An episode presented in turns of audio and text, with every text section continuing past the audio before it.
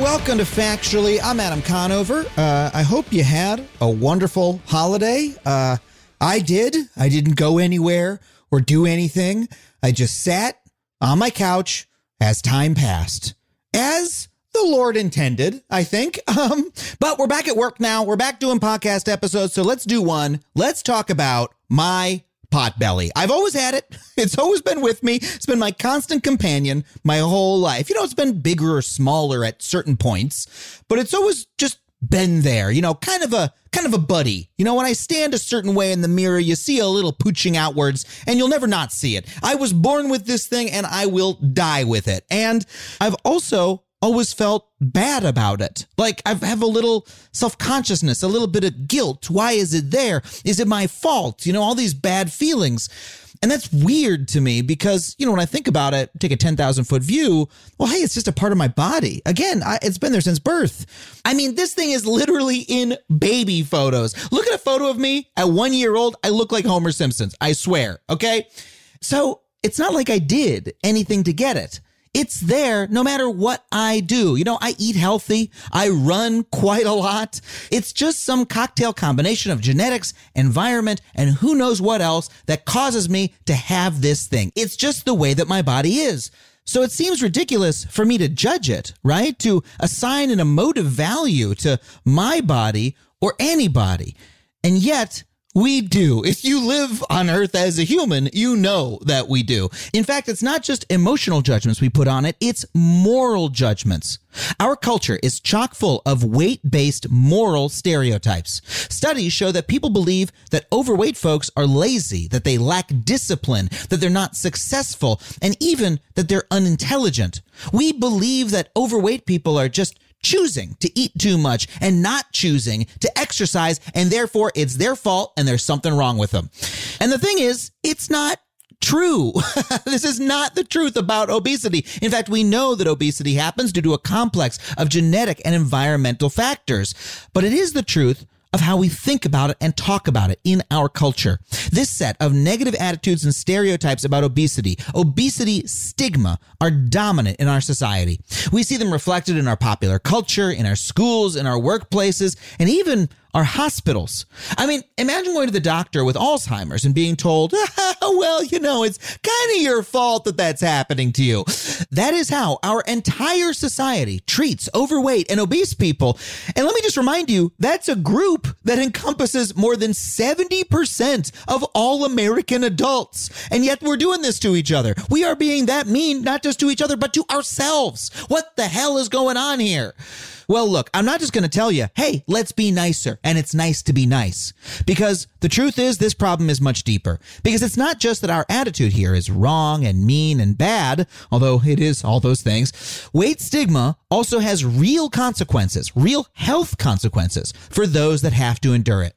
People who experience weight stigma are more likely to develop unhealthy relationships to food, whether it's binge eating or bulimia. Young people who are teased about their weight are less likely to engage in sports. Obesity stigma not only doesn't do anything to stop obesity, it can actually make obesity worse.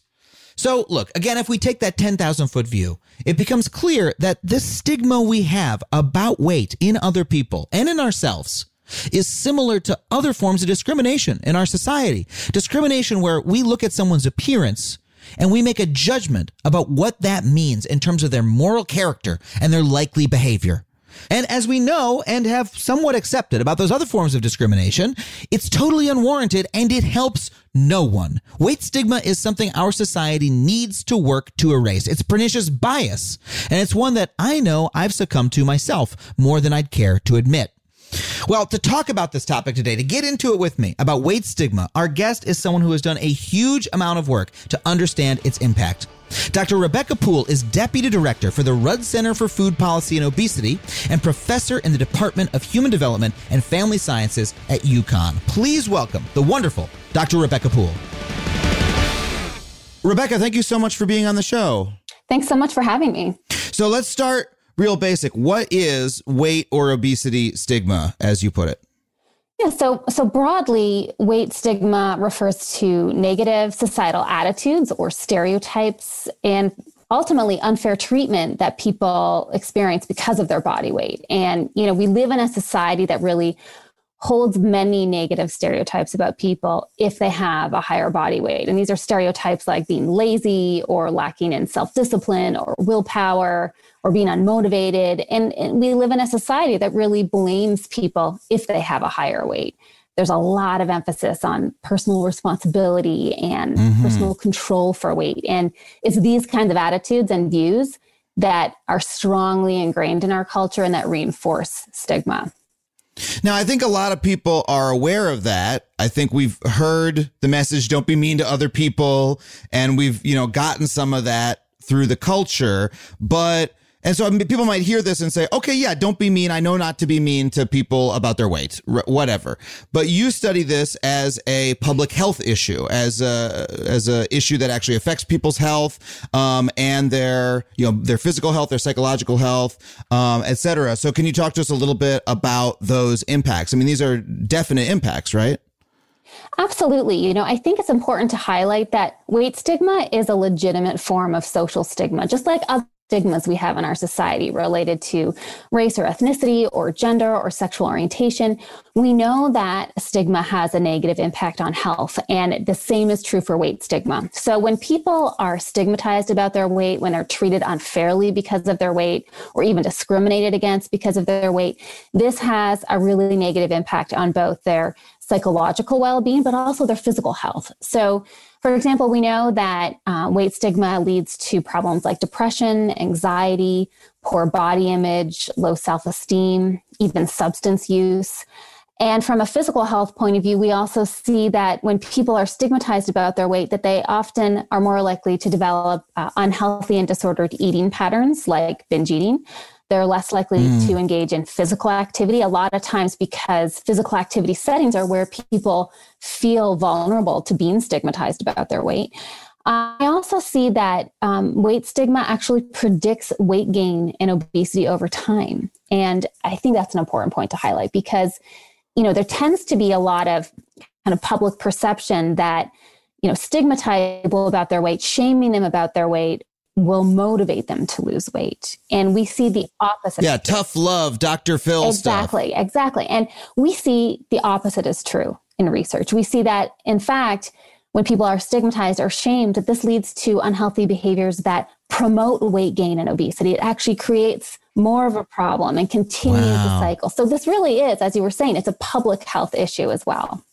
So yeah, talk to me a little bit more about how that happens, like the connection that you drew there between eating disorders and and weight stigma. I think that's a really clear health impact.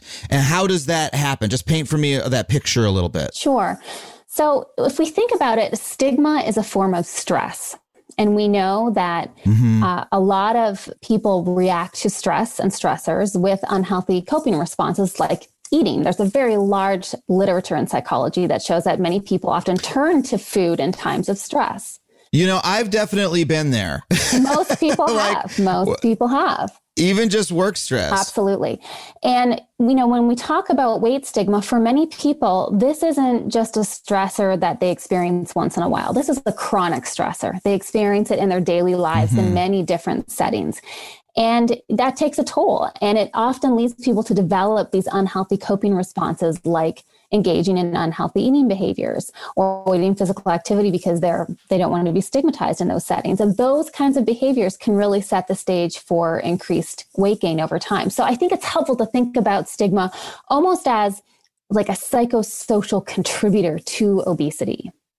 Yeah, I mean, one thing I've I've learned from studying you know humans and psychology and human society in a lot of ways is you know we are social animals uh, and our social selves impact our physical selves. Because at the end of the day we're all you know it's all the same self. We're cells that are operating you know and those some of those cells react to people around us and and what they're putting out. And uh, it's it's real you know that uh, i know there's there's, you know, when people feel shame, there's like a physical response in the body and that sort of thing. And, and so I can imagine that something like food, which is, oh, well, sorry, not food, weight more properly, but that is so tied up with so many different parts of the brain and the body and all of that would be like all tied up in that. If you're receiving something socially, it could really affect you physically.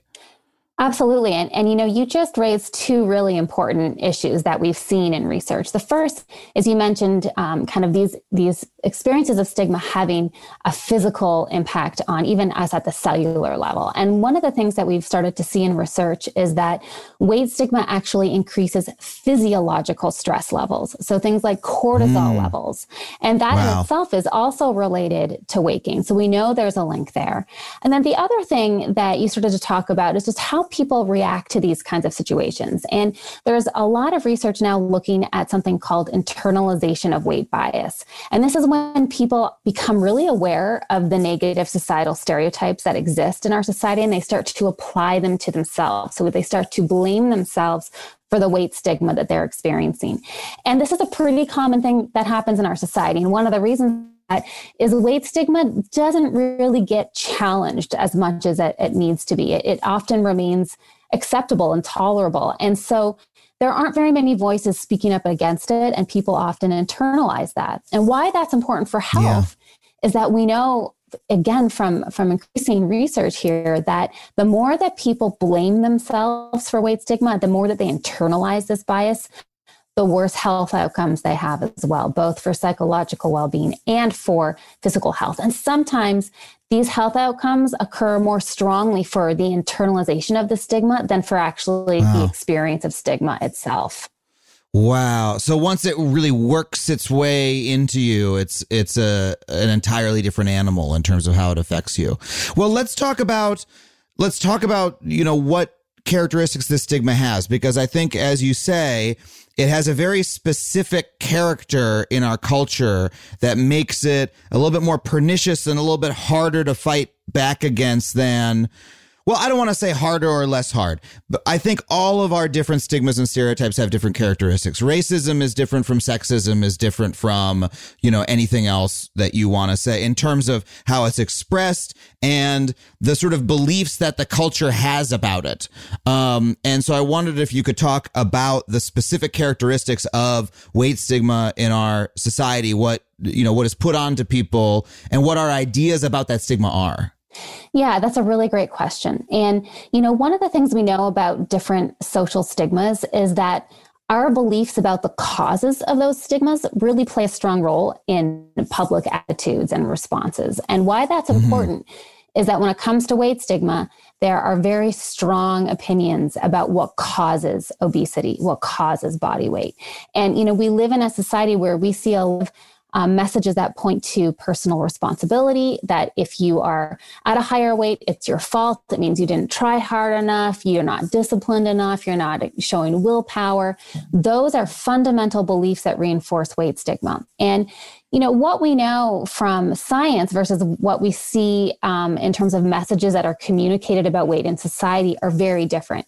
And what I mean by that is the messages that we see about weight in society are, are very oversimplified compared to what we know about obesity and weight regulation in science. So, what the messages that we see in, in, in the media and the news really emphasize, you know, personal behavior, eat less, exercise more. You know, we see messages from the diet industry that say just try this this latest diet program and you can have flat abs in 6 weeks. You know, those are the kinds of messages that we're used to seeing. But in fact, body weight regulation is very complex and personal behavior is only mm-hmm. one piece of this. So we also have genetics and biology and environment and psychology and all of these pieces interact together and make it very complex. And, and that's not the message that we tend to see. And so I think when it comes to, you know, why do we have this stigma in the first place? What are the characteristics of it? You know, personal blame is such a foundational piece of weight stigma that, and until we really have an, a much clearer understanding in the public of what causes body weight, we'll likely continue to see the kinds of attitudes that we do. Yeah. Well, let's talk a little bit about uh, and you know this is a this is sort of difficult part of the subject and and when I think about it it's it's the part that I sort of have the most confusion about because you know there are such a thing there is such a thing as people who change their personal behavior and lose weight as a result and or not always both become healthier right? Sometimes people lose weight and they become less healthy. Sometimes people become healthier and they don't lose weight right? Um you know I've had the experience myself of uh, living in a way that I would say was less healthy, changing things about my behavior, becoming happier, and yes, losing, you know, 10, 15 pounds as a result. Um, part of that for me was, was quitting drinking, um, which is, you know, for me, uh, uh, a really transformative change in my life. Um, and, you know, if you go on, hey, go on Reddit or whatever and find, you know, one of the various forums where people talk about these things, you will find people who, transformed their lives. You know, they said, I'm going to stop doing X. I'm going to start doing Y. You know, they, uh, sort of person who goes to a gym and, oh my gosh, my life is so much better because I've now started doing this. Right. And, uh, that's an experience that people have. Um, and it complicates our story of weight loss and weight gain and the reasons for weight gain. And, and I wonder if you could talk about those nuances a little bit because clearly that's not everybody's story. It's not a story we should expect of everybody, but I think it helps contribute to what you're talking about, to this belief that, well, surely there must be something I can be doing. Yes, absolutely. So, right. So let's break this down a little bit. So, you know, certainly no one is saying that personal behavior isn't important. It certainly is important. And it has to be part of the solution and part of the prevention. However, um, the, where the issue becomes problematic is that's the only piece that is being focused on. So I find it helpful to think about obesity mm-hmm. as a complex puzzle. And this is a complex puzzle that has many different pieces to it. Personal behavior is one of those pieces. There are many other pieces in the puzzle too. If we only focus on that personal behavior piece, we're not going to solve the puzzle. We have to focus on all of the pieces.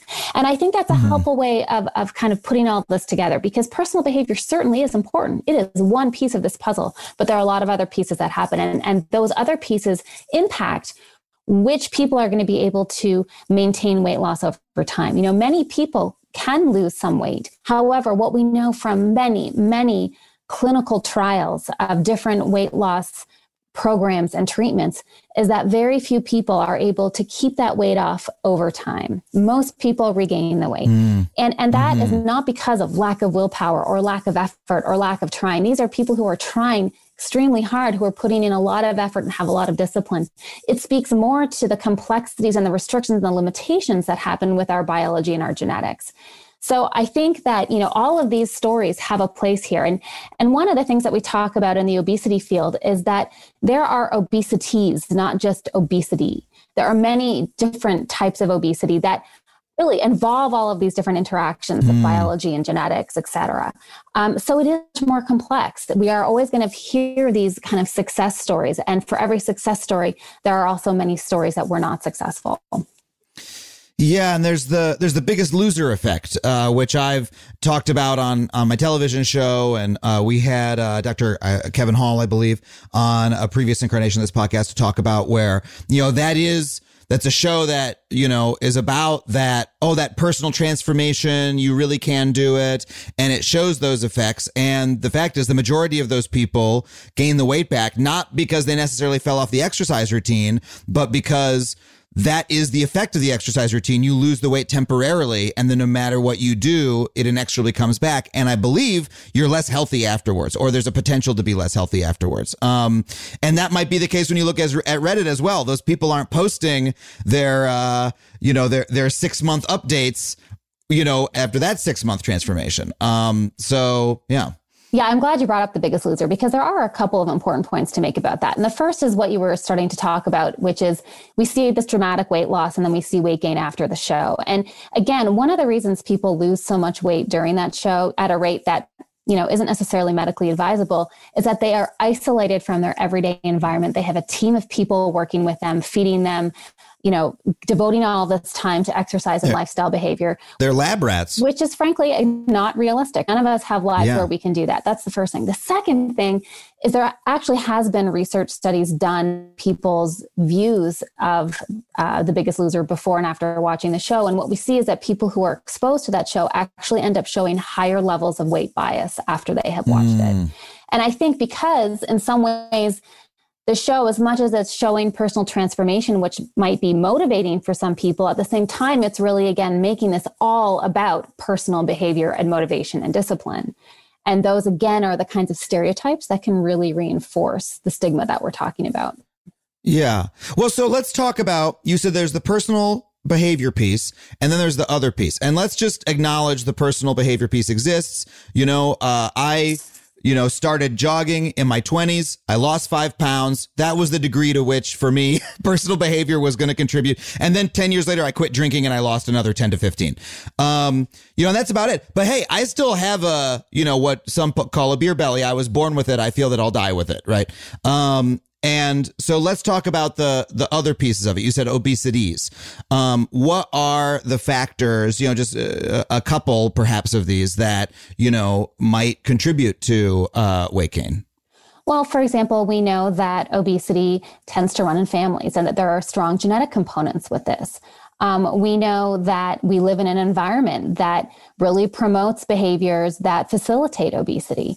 Um, mm-hmm. We know that you know biology and genetics play really strong roles that really are outside of our personal control. And one of the the phrases that um, has been used to talk about this is that um, our genes load the gun, but environment pulls the trigger when it comes to obesity. Mm. That we actually all are genetically predisposed to gain weight easily because that was very adaptive um, in times of famine where we yeah. need to be able to survive.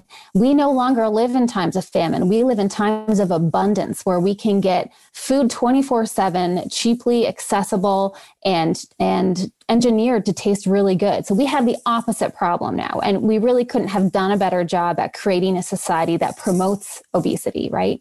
So the, the issue is that our genes really haven't changed that much.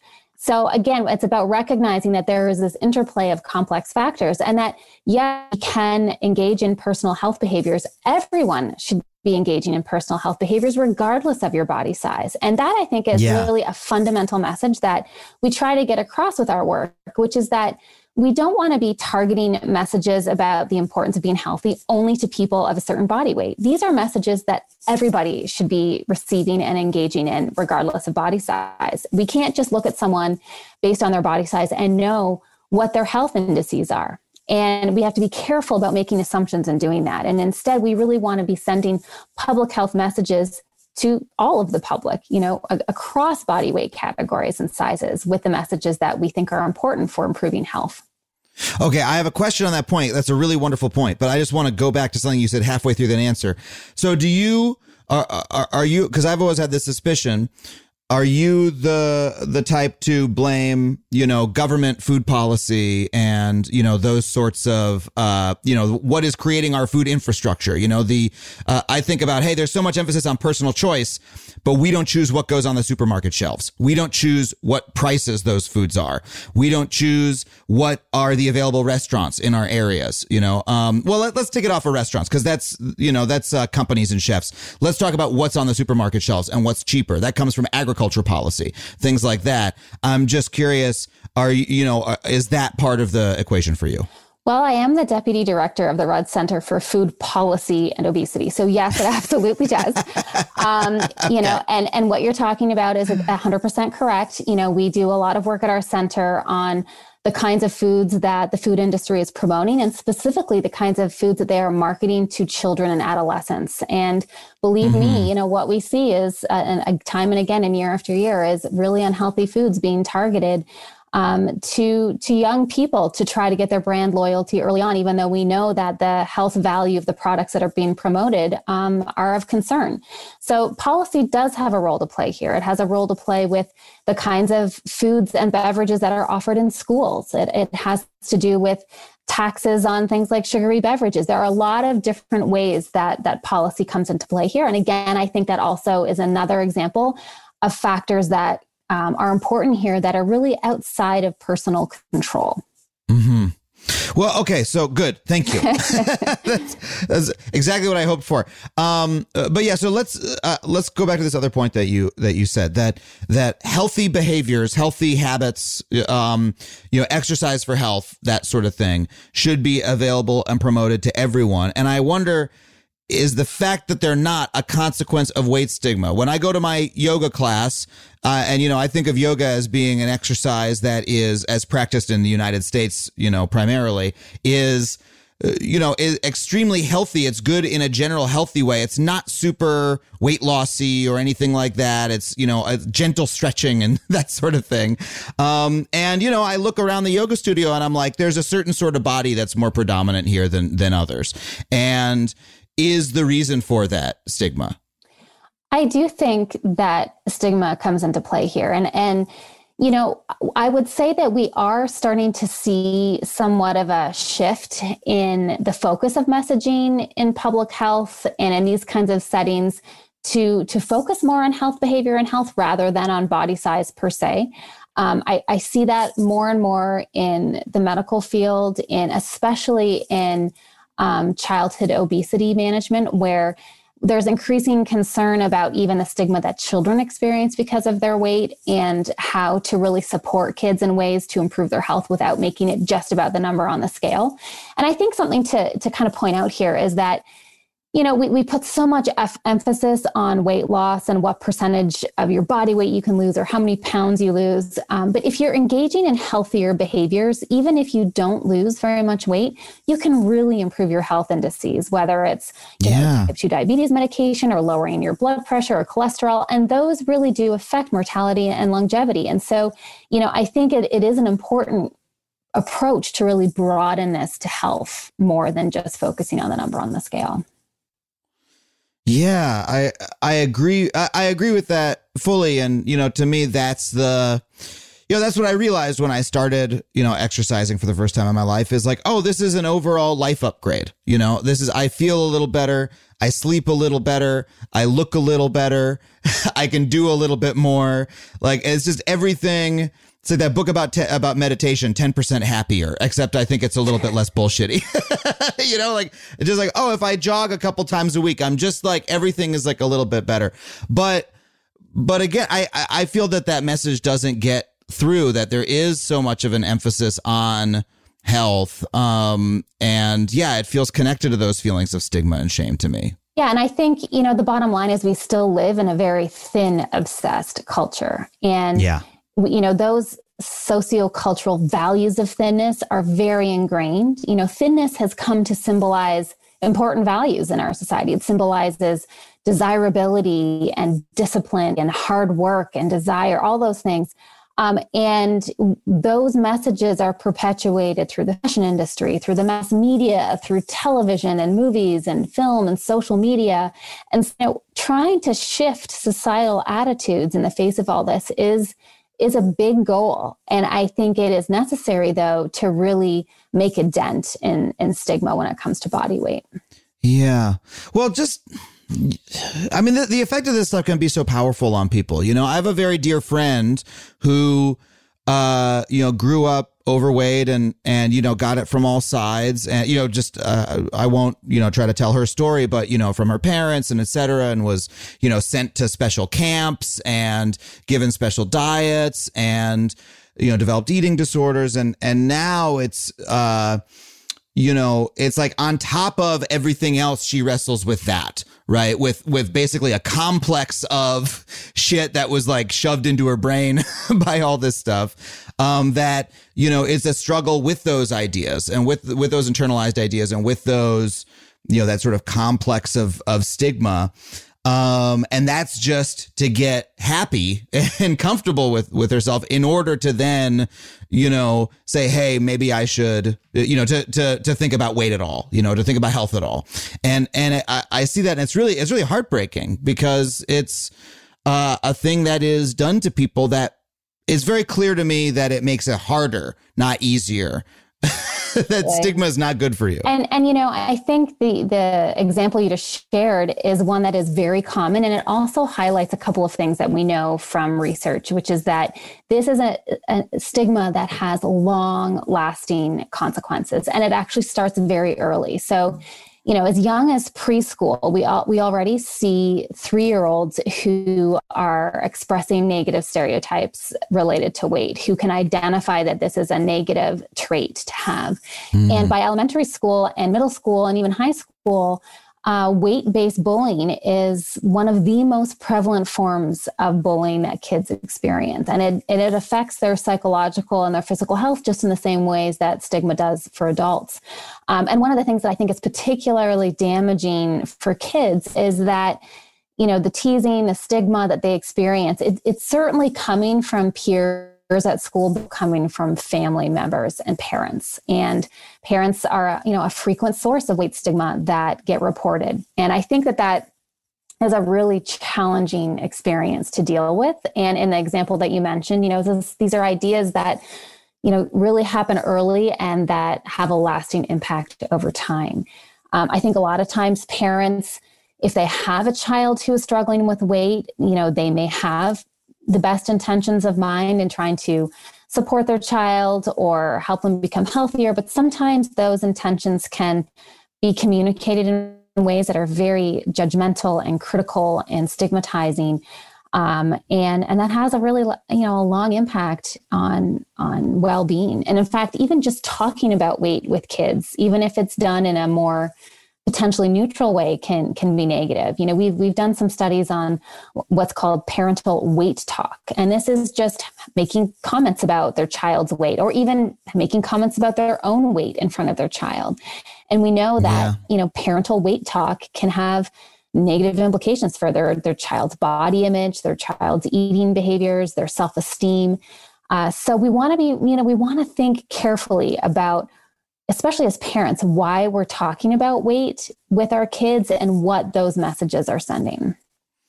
Yeah, man, it's so it's so complex and so difficult because this is this is culture right? Like, I mean, we've been blaming the media. We've been blaming, you know, the biggest loser, right, as a particularly malignant piece of media, uh, and ads and all those things. But the truth is, it's it's pervasive up and down through the culture. Like, we make that media because that story appeals to the cultural bias that we already have. That's why the biggest loser is successful, is because it's already in people.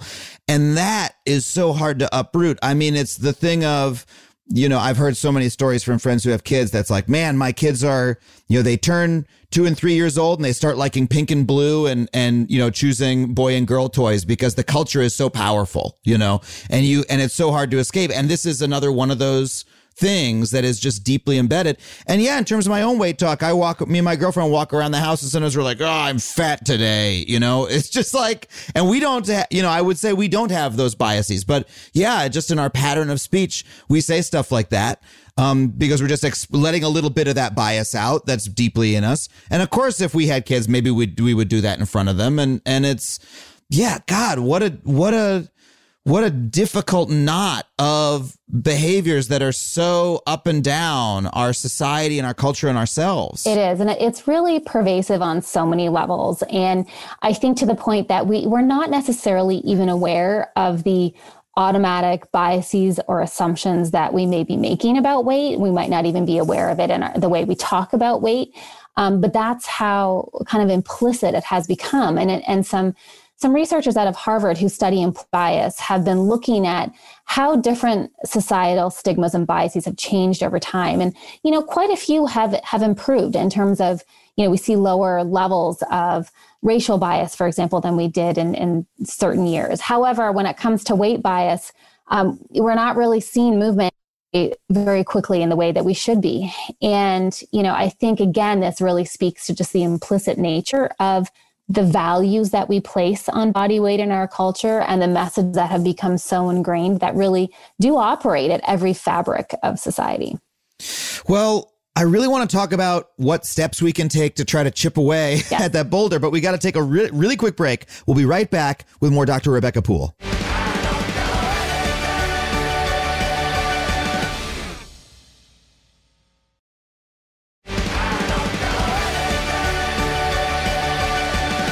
Okay, we're back with Dr. Rebecca Puhl. So I, I want to talk about what we can do to start alleviating the stigma. But first, I, I just want to ask, you know, we have listeners around the world, but we, I am an American. We, we are here in America. How does America compare to other countries when it comes to weight stigma? Are we better or worse? I'm going to guess worse. you know, we're actually doing uh, cross country research on this right now. We're, we've just completed some research with the US, Canada, Australia, the UK, France, and Germany. And you know what I can tell you, weight bias is present in many, many countries. It's not just a US mm-hmm. phenomenon. It does tend to be um, kind of more pronounced in Western countries, where again we see very uh, prominent values of thinness in society. So, in countries where those sociocultural values of thinness are strong, we see higher levels of weight bias. But the reality is, is that this bias is present all over the world, even in countries where you might not expect it. And and I think um, you know it shows that this form of stigma itself is is a global issue. It's a global health issue mm-hmm. as well. Well, now, now let me ask I've often heard the sort of story or speculation that our bias towards thinness is, you know, specific to our culture, that it is not everywhere or that it was, you know, it's limited to our time. You know, you sort of have, oh yeah, didn't Renaissance paintings, there were a lot of, you know, zaftig women in these paintings and, and, you know, what that was a value that was more, uh, popular during the, I don't know, the French crown or whatever the hell. you know, you hear these things. Is that the case, or do you have any knowledge about that? Well, you know, there is some truth to that. So, you know, if we look centuries ago at the kinds of um, artistic representations of beauty and physical attractiveness, it was a larger body size. And, and there are different reasons mm-hmm. for that. I mean, larger bodies signified wealth, it signified um, fertility. You know, there were reasons why that was an ideal body type um, during different social, social and, and economic history. But as we've progressed over time, we, we do see a very clear change in those ideals shifting dramatically towards thinness. And, and really in the 1970s, we see all of a sudden the kind of the stick figure ideal of physical attractiveness in women um, with, you know, iconic supermodels who were extremely thin and and those ideals have been perpetuated ever since. I would say it's really only in the last five ten years maybe that we're really starting to see more of a, a push for diverse body sizes when it comes to how we perceive and define physical attractiveness and beauty. Is there a reason that you feel that that uh you know that that thinness became more of a held up attribute. I know you're not a, a, social historian but i'm just curious if you have a feeling on that. You know i think there are multiple multiple reasons for that. Um, you know kind of the diet industry a lot of industry influences have have come into play here as well.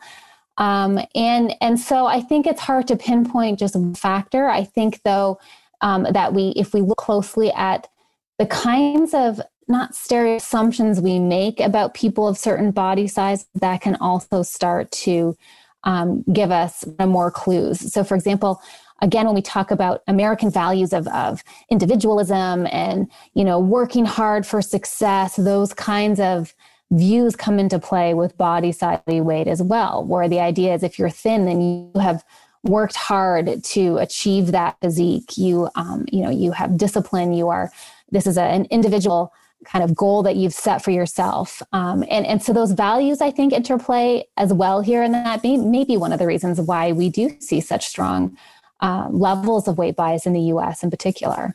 Yeah, this is so much the the story, like the conflict in the American psyche between hard work, doing it all yourself, and those values. And those are positive values. You know, it's it's good to work hard I myself have experienced, you know, the the transformative power of saying, you know what, I'm going to do this and putting my mind to it and and figuring it out and and putting in hard effort over years, professionally, you know, personally, uh, all these sort of things, and I would never want to poo-poo that. However, I'm also aware there's like this this flip side of the coin of there are so many things about your life that you truly cannot control that you truly, truly can. Again, you cannot choose what food is on the shelves. You cannot choose the economy that you were born into. You cannot choose whether or not you get hit by a bus, right? You cannot choose physical disability. You cannot choose, uh, you know, the ideas about your race or ethnicity or gender or all these sorts of things. And that is a story that we simply tell less.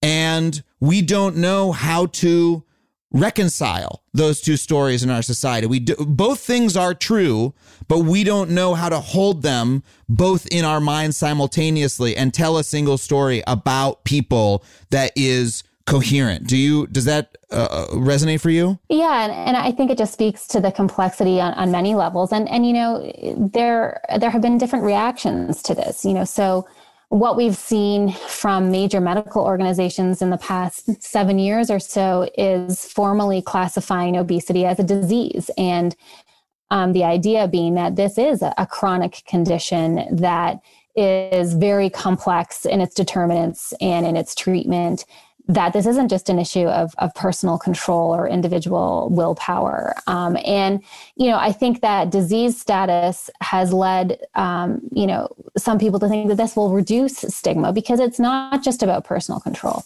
At the same time, you know, calling it a disease, many people have a BMI that would officially classify them as having obesity, but they are in great health.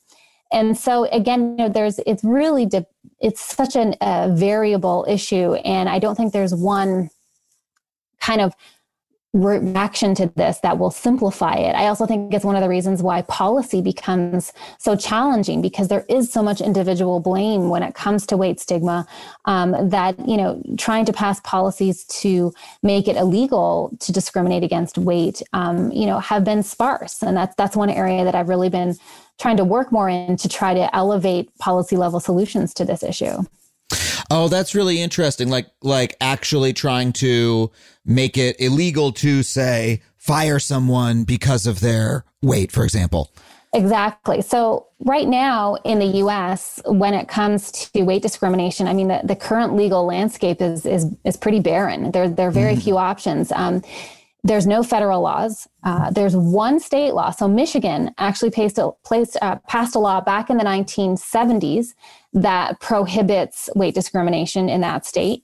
And we now also have at least half a dozen cities across the country that have passed laws as well that essentially have added body weight to their civil rights statutes, for example. Mm-hmm. Um, Massachusetts has been trying to pass a law like the one in Michigan uh, really for 10 years now, and they are getting closer and closer to doing that.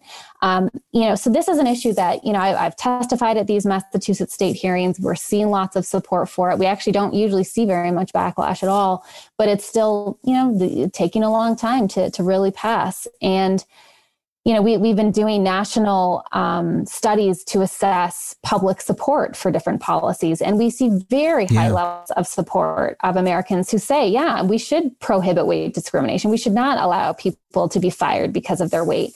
Um, so the fact that we're seeing such high levels of support, um, I think is an indication that people are recognizing that, that this is an issue that we need to address.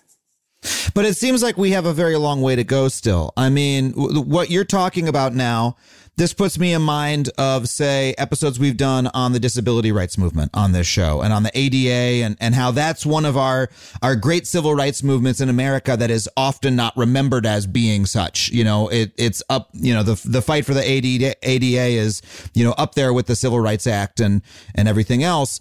Um, and this strikes me as, uh, a parallel or at least a similar uh, battle in, in many ways, but it's one that it has less progress has been made on, quite frankly, both culturally and legally, it sounds like. So I would agree with you that, you know, progress in these kinds of areas takes a long time and shifting societal attitudes is a lofty goal. And that, and that's yeah. something that's common across all of these different issues. Um, you know, I've been working in this area for a really long time. And, and when I started, this was not on the radar. Weight stigma wasn't being talked about. Um, I have, I have seen progress over time enough to make me feel optimistic. So for example, we know that weight stigma is common in the healthcare setting and that even healthcare providers express bias. Oh, yeah. But what, we, what we've seen is, you know, increasing uh, focus on education and training of healthcare providers in the area of weight stigma, um, you know, really providing sensitivity training and understanding about how weight stigma impacts their patients. Um, you know, we've seen more attention to this in the media where we're starting to see more diverse body sizes be portrayed. Um, we're starting to see um, evidence of change in schools, kind of addressing weight weight based bullying as a legitimate form of bullying. Um, and mm-hmm. just even more attention to this issue in in dialogues like this and in social media. I mean, we've seen, I would say, in the past five years, quite a, a strong increase in the body positivity movement, which is directly challenging the weight stigma and the fat shaming that we so often see in formats like social media. So there are increasing voices, um, but this is a big this is a big issue to try to change and it, it does take time and, and, it, and it means really tackling some of those really strongly ingrained attitudes that we've had for a very long time in this society. Yeah. Like it's it really is one where the the change needs to come from ourselves on a on a daily basis. But let's talk about I, I, can't believe we didn't talk about this earlier. Medical discrimination in this area. My my friend again who I referenced has told me stories of being just utterly dismissed by doctors, of going to the doctor and saying, Hey, hey doc my arm hurts or whatever you know like it's a normal medical complaint and being told oh well you should really think about losing some weight and she's like that my my fucking arm hurts. Like not, that's not why I'm here, or what? That's not a specific example, but you get it. Um, and yeah, can you talk a little bit about about what research shows us about that? Yeah, so you know, within the healthcare setting, weight stigma can occur in a lot of different ways, and you know, the the negative weight bias that we see in our society is is sometimes shared and expressed by doctors and other healthcare professionals, and and to the extent that some research has shown that the levels of weight bias that we see in the general population are very similar to what we see in doctors. And so I think it's helpful to, before we kind of talk about what that stigma looks like, to remember that healthcare professionals belong to the same society that we do. They are not immune to these negative weight biases that are so ingrained in the rest of us.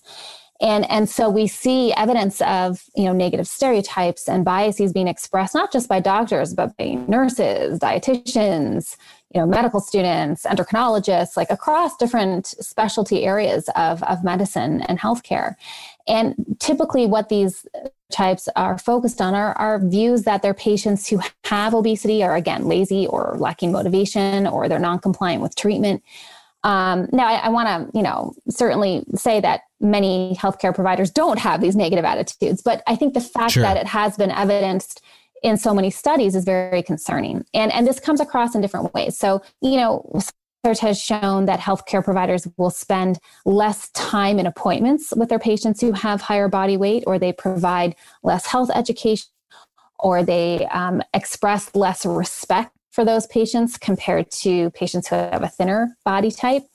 Um, mm-hmm. And from the patient's perspective, like like the example you gave, we actually see that doctors are one of the most commonly reported sources of weight stigma that people wow. talk about. And they talk about being judged about their weight, or like you mentioned, that their weight is being blamed for whatever presenting problems they go to the doctor for. And, and this really does have an impact. So, what can happen is it can make people really reluctant to want to talk about their weight or weight related health issues with a provider. But it also leads them to switch doctors or to avoid future medical appointments altogether. And that is really concerning when we start getting to the level of healthcare utilization because you know, if they are avoiding care because they've had a stigmatizing experience, whether it's a doctor saying something they shouldn't have, or, you know, even getting to a doctor's office and they're not being a patient gown that fits them or a blood pressure cuff that fits them. And there's a lot of different ways that bias can be experienced, and, and that's one of the ways as well. But when any of these kind of negative encounters can lead people to really feel that they don't want to repeat that negative experience. It's not worth it. So they're just not going to go back to the doctor. Um, that's really concerning. Yeah. And when we're talking about, you know, the, the negative health effects of weight stigma, I mean, that is obviously one. If Absolutely. you're not being regarded by a doctor or the doctor is not treating your issue, the doctor is saying, oh, well, the real problem is you need to lose weight. You know, if they're saying that 10% of the time when there's actually another issue, that obviously that's going to lead to, it's going to lead to worse health outcomes. It's, it's very clear. Um, well, when we talk about this stigma, it's so hard to avoid, you know, in, in ourselves. Like, I, First of all, I want to be clear. We've been talking about the effect of stigma on overweight people or people who would classify themselves as overweight or people who'd be medically classified as ob- obese, but it also has harmful effects on people who are not overweight. Um, you know, eating disorders on people who are, you know, already by, you know, medically thin, medically underweight. Um, people who have, uh, very, you know, slim figures and look in the mirror and, and think I am overweight. And even myself, I mean, I'm talking to you right now. I've done a television episode about this. And when people say to me, oh hey it looks like you've lost weight i think please don't tell me that uh, that you know that insults me a little bit you know I, I have that reaction and still when i look in the mirror i find myself thinking sometimes like hey i look kind of thin i feel proud of myself you know I, I have that judgment of myself despite knowing all this stuff. I and you know just having this conversation i'm like oh yeah that is me exhibiting that and turning it on myself. And hey maybe that feels good today but what happens if you know you know that could be turned against me in a negative way eh, tomorrow or years down the line? Um and so how how do we fight that piece of it. Like that is such a pernicious thing. Because i i know more about this than most people i would i would venture to say and i'm still doing it to myself. How do i fight that? Well, I think you've raised a couple of important points here. I think one that I want to highlight that you've kind of raised is that weight stigma really can occur for people at any body size. And in fact, people internalize weight stigma at multiple body sizes. It's not just people with mm-hmm. higher body weight who have these feelings and who internalize stigma or body related shame. In fact, you know, for, for women, there's been a term um, called normative discontent, which means that essentially so many women have negative body image that it's the norm, that it is the norm to be discontented with how you look and that I would say that's I true. Would say that's true. like, and and that's yeah. again, you know, a, a, symptom of the societal and cultural messages that we have about body weight that are so strongly valued. Um, so I think that you know, first, that's a really important point to to make that people can be having these experiences, or these experiences, and these feelings, um, and this body related shame at any body weight. It's it's not something that is is only limited to those of higher body weight. Um, and the second issue is then, well, how do we how do we fight back, right? How do we to eliminate some of these harmful thoughts and feelings in our own lives? Um, and I think the first is to to really try to become aware of our own bodies and to think about the the messages about weight that we see, the stereotypes about weight that we have.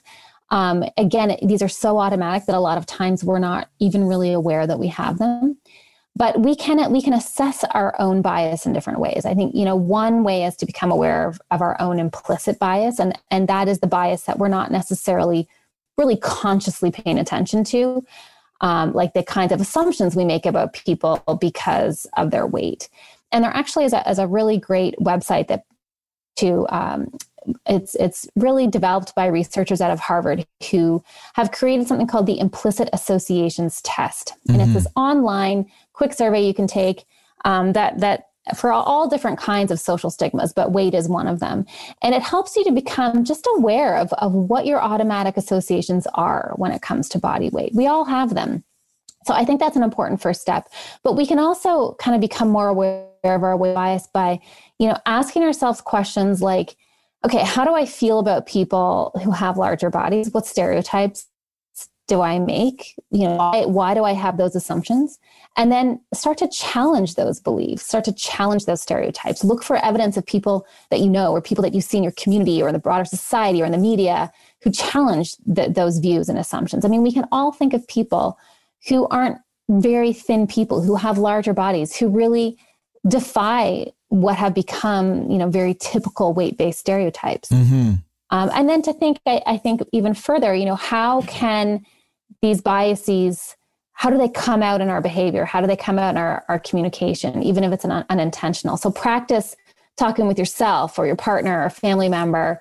You know how would you communicate more respect for yourself related to your body size or for somebody else? Um, you know i think you were mentioning before kind of how how common it is for us to, to make comments about our own body weight if we're in the house or putting on an outfit that we don't think looks quite right or you know there's so many examples where this comes into our daily dialogue. And to really ask yourself you know why why am i doing this right, right now? What purpose does it serve? How can i engage in more self-compassion? How can i show more self-kindness? Um, rather than kind of reinforcing shame and blame that that are already you know surrounding us so there yeah. are a lot of steps that i think we can take but it kind of requires that active conscious practicing and thinking about how we talk to ourselves and to other people. Yeah. My friend, who I, have mentioned a few times, is like a hero at that. Is you know like uh, you know has put so much care into her own life of of how she speaks to herself and and how she encourages other people to speak to themselves. You know, very active on social media. You know, spreading those messages, and it's like a very it, it it's funny because it's like self care uh comp- self-compassion as an act of rebellion is what yes. it comes across as as like fuck you i'm gonna love myself today um and and it's easy to I think it's easy to for some people to sniff at that and say like, oh, that's a little that's a little trivial until you really think about how your own thoughts about yourself are and how damaging they can be. Right. Um and and think what a radical act it would be for you to to speak to yourself in a kinder way.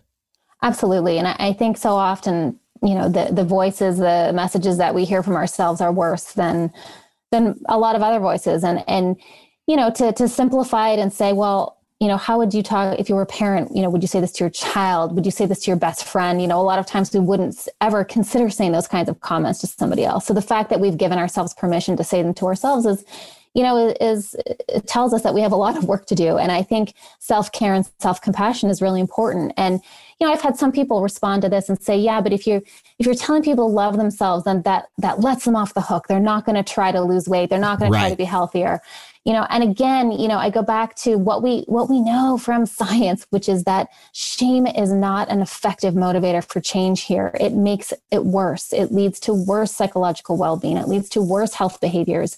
You know the more that we feel good about ourselves the more that we do want to engage in these healthier behaviors the more that we feel confident in our ability to do that so, you know, I think self-care, self-compassion is important for so many reasons and and we need to be careful about dismissing it because we think it's going to somehow, you know, contribute to weight gain, which is ridiculous. Yeah, I mean when you think about hey, I, again, people who say, "Okay, I made a transformative change in my life," you know, which which is something I still want to you, it's something I still want to encourage people to do. And I'm not just talking about weight or exercise. I'm talking about anything in your life. You know, I think that's, I think it's really important to have a sense of your own capacity and to realize your capacity is bigger than you might think it is. And, you know that you can you can put your mind to something and and you can do it. I think that's a really important thing for humans Absolutely. to hold. That it that too is an act of self-care and self-love. And that to me felt rebellious where you know, I, I was at a point in my life where I was very down on myself and I said, no, you know what? I can fucking do shit. You know what I mean? Um, and, uh, I think that comes from the same place. It doesn't come from a place of shame and, and hating yourself. It comes from a place of, of recognizing your own capacity. And, and so I think those two things are intertwined. And I think uh, I agree with you that that's, and I want to go further and say that, you know, loving yourself in that way and having a kind way of speaking to yourself can be the first step of then saying, now what can I do? Exactly.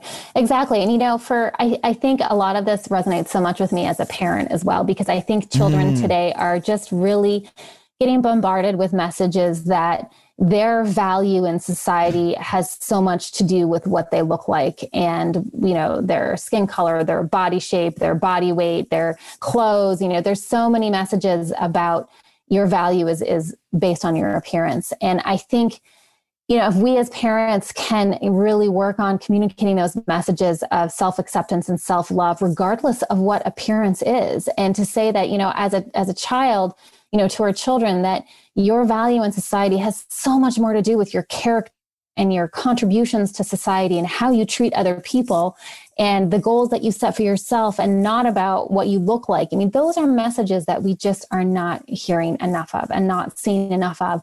And I think that if those were the kinds of values that that were more ingrained in our society, that you know, this would be a much different um, issue that we're talking about. It would not be the the the big lofty goal that it is to try to reduce weight stigma. Um, so, you know, those kinds of values I think speak to a lot of people and they're fundamentally really important. Yeah. So when you are talking to your own kids, I mean, do you have that experience of, oh my gosh, my kid got something from the wider culture that I've been trying to protect them from or I've been trying to counteract, you know, in, in your work. And and what do you do in those moments? What what do you say to them? How do you how do you handle that? Well, you know, when it comes to messages about weight and food and eating, I mean, kids are bombarded with messages from media, um, social media, television, film all the time. So, as a parent, I can, you know, proactively every day say something to counteract those messages. But that's me as one person. Maybe if I, if I do that every day of the year, that's 365 messages up against you know right. really strong marketing advertising and industry but they're on youtube the every day too exactly, you know like right exactly so you know I, I, sometimes i think parents just kind of feel like well what impact is this going to have but i really do think it, it can have an impact and i think as parents our influence is so strong and that we can be a voice that they hear every day that challenges these other harmful messages and that really encourages them to be confident in who they are and to have have self love and self acceptance. So, you know, it's it's a practice I think as a parent we have to be really mindful of. We have to kind of make sure, like, hey, did I did I say anything today or do anything that would help my child have self acceptance? So, you know, we've got to make it part of our job as parents um, to do that. Um, and and I think in general for ourselves as well, you know, we have to make put that on our to do list every day. And just tell me, let's just uh, that's wonderful. Um, and now just tell me the same thing. What do I tell myself differently when I look in the mirror? you know what I mean? Well, I think for every person, that's going to be a different self statement. But I would really encourage people to think about qualities that they like about themselves and about their bodies and and to even write those on sticky notes if they have to or put them in their phones to remember them as notes because we all have moments where our body image may be negative where we're you know associating our value with our appearance and we need to have those other um, statements of self affirmation present and there to remind ourselves of. So, um, you know, I would encourage that as the first step. Rebecca, I want to thank you so much for coming on the show. This has been a really wonderful conversation. Uh, yeah, and and th- thank you for thank you for working on this important issue and coming on to talk to us about it. This has been great. Well, thanks so much for having me. Hey, thank you once again to Rebecca Puhl for coming on the show. I hope you loved that conversation as much as I did. Hey, I want to remind you folks that we are doing some very special Stitcher Premium only episodes where I will be answering questions from you. So if you have a question, please email me at factually at adamconover.net. I'm going to be bringing on some of your favorite comedians to help me answer them. Should be a great time. Send me your questions at factually at adamconover.net. And that is it for us this week on Factually. I want to thank our producers, Kimmy Lucas and Sam Our engineer, Andrew Carson, Andrew WK for our theme song. I got to thank the folks at Falcon Northwest for building me the incredible gaming PC that I record this very podcast on. And check them out, by the way, if you're looking for a gaming PC. You can follow me on Twitch at twitch.tv slash Adam Conover if you want to watch me play games on that PC. Uh, and at Adam Conover, wherever you get your social media. Until next week, we'll see you on Factually. Thanks so much for listening. And don't forget to stay curious.